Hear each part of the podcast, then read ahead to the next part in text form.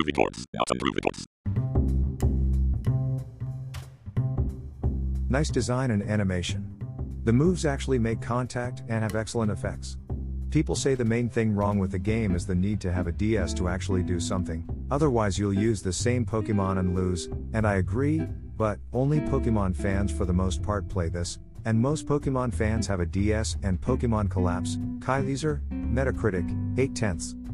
Nearly forgetting this particular video game, I spend a lot of hours playing this one. Back in high school, I made a YouTube channel and made a lot of battles out of this underrated Nintendo Wii game almost looking as good as the current franchise but not in high definition. The competitive gameplay makes turn based contests very satisfying to my memory. Even that is my intro thoughts, it got a mixed reaction upon its release. Unlike the classic choices of Pokemon Stadium, it focused on interacting with the handheld Nintendo DS system. So it was very limiting if you did not also have a copy of the fourth generational games. Still, I brought a thing off eBay at a time and it automatically made any team you want, including extra max stats infamous for how you train them over time. Their themes from type to strategy took place and wish I decided to keep them in one way or another.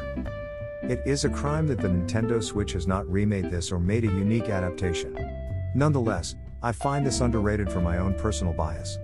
And that initial sentence including up up down down's recent tournament that is relevant. Overall, I recommend playing it on an emulator where you can customize your team. I saw in a video from research. 7. 65 tenths. Thank you for listening.